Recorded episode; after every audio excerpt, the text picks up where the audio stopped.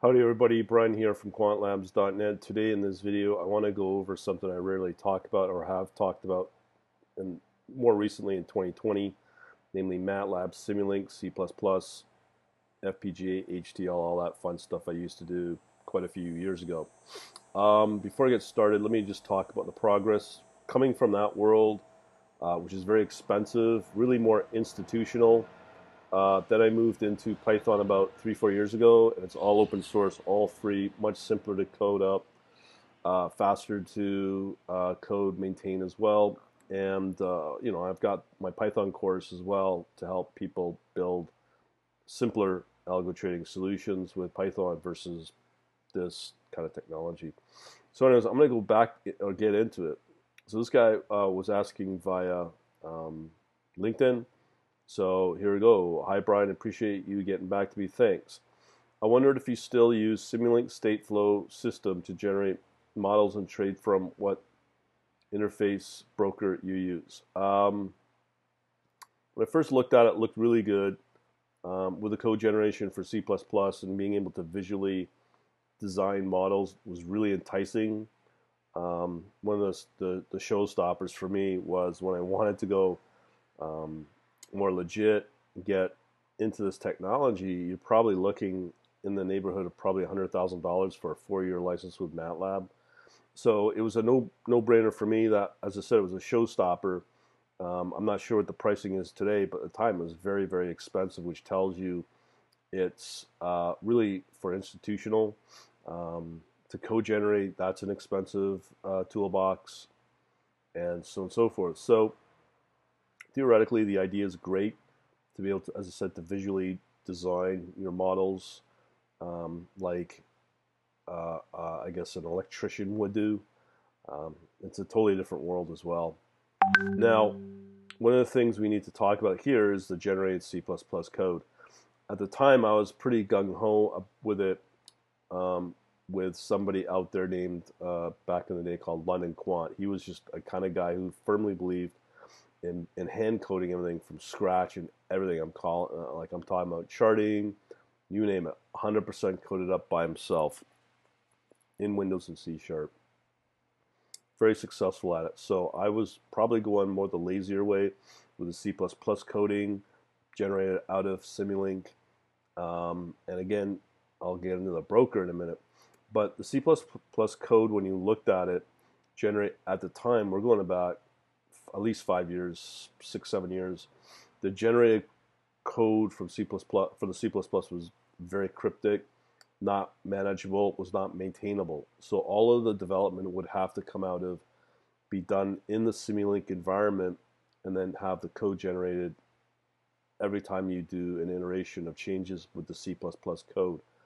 Uh, so the next question became out, well, how do you interface it with a broker API? At the time, I would have probably gone with interactive brokers because it's universal. If I was to do today and crypto, I probably, you know, and there's some C++ support out there from a lot of the bigger uh, crypto exchanges, but it really doesn't change the point of the quality of the C++ code and the challenge that you'll face trying to maintain that and having to go through each time you want to change a model to uh, regenerate the code and then you know debugging it is a real pain in the ass as well.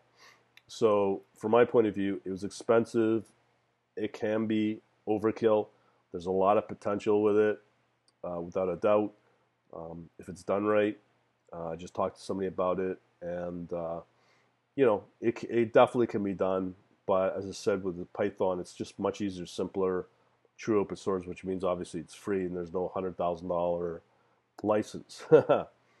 so regarding uh, just generally the MATLAB support, talking to this person last week, from what I understand, if you're spending a lot of time in uh, or spending a lot of money on MATLAB and MathWorks for support, you would expect A++ plus support. Apparently, a lot of toolboxes that you spend a lot of money on do have bugs. Sometimes those bugs don't get looked at, and, and, and you always have to find workarounds. And again, this is with a very high priced uh, product. So you have to keep that in mind with just generally MATLAB and Simulink. Also, we continue along. Also, you refer to using Simulink workflow to generate HDL and using FPGA. I have a couple of free sample models from the internet in Simulink can generate HDL code the way you show in your video. But how can you use this with my home and FPGA with a NIC and data provider who cater to FPGA setup? Okay, so the FPGA, again, it's really, really overkill with FPGA now. You're going back in the days of when uh, coding and hardware and being on the hardware and everything was all about splitting hairs on trying to get your server faster and da da da and having an edge. Uh, I think now in 2020, things are the markets are so efficient. Trying to get an edge is pretty tough to do.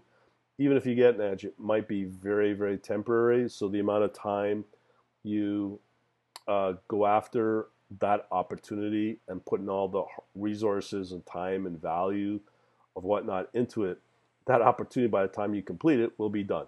Uh, I have the same challenge with Python and crypto markets when they consistently change, i.e., DeFi, maybe in a couple of weeks, couple of months, DeFi may no longer exist. So you always have to change that. And when you're dealing with FPGA, which is a very, very tough uh, piece of technology, it's hardware based. And so I'm not sure if FPGA, I'm no expert here, if it's still valid. Maybe it is, I don't know. But from a retail point of view, or from a retail trading point of view, it's just, it's, it's one of those things that it's like trying to uh, kill a, a mosquito with a sledgehammer. It's just it's overkill. Python will get you fine. Um, so regarding FPGA and the PC, I have no idea now. There was Altera and Xilinx, all these boards, very expensive, and uh, you know I don't think anything's changed there. The applications may have changed as well. Um, I know there's a huge community of FPGA uh, experts and, and fans out there for that type of hardware. But again, it's if you want to do it for fun and you just want to do it for the challenge, be my guest. Same with Simulink and the C++ code generation.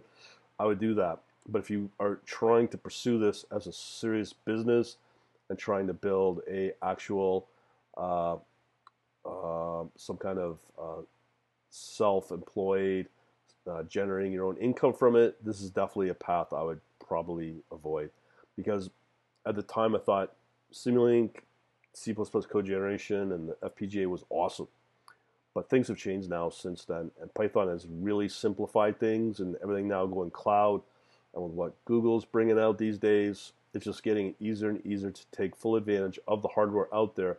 You just pay for it um, at the cloud level, or maybe there's some brokers out there that have radically improved the technology to get, you know, if you're into split hairs on the speed, I'm sure there's different arrangements that can be made. I have not seen that yet in bigger, let's say in crypto, bigger uh, exchanges like Binance have not seen any discussion about it.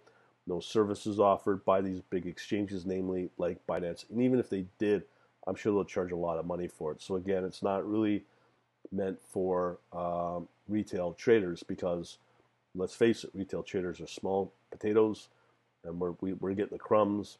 And usually, we don't have a lot of cash to spend the five, ten thousand a month to achieve what you're probably looking for. Um, so about the guy, he says he mainly trades futures, not a programmer, anything like that. So this is a big concern when you say you're not a programmer. I can tell you when you go into C++ code generation, FPGA, I'm a developer since the age of 14. Uh, I'm now uh, 51 uh, age-wise. So that's how much technology I have behind me in terms of experience I knew C pretty good back in the day, and um, I'm telling you, this code, this code generation, C++, Simulink, Stateflow, FPGA, with my kind of background, technical background, I have a challenge with it. So for somebody saying they're not a programmer, I could imagine what they're going through. It may be easier, but again, it's just definitely not a path to go down. That's why I always recommend people to uh, look at my Python course just to simplify things because this stuff that I do now is really built for people like that, built for retail traders. And uh, one example is the Python course, which you can get at quantlabs.net slash Python and get more information about it and um, all the other fun stuff. All right, hopefully I'll help you out, and uh, we shall talk to you later. Thanks for watching, and have yourself a good day. Thanks for the questions as well.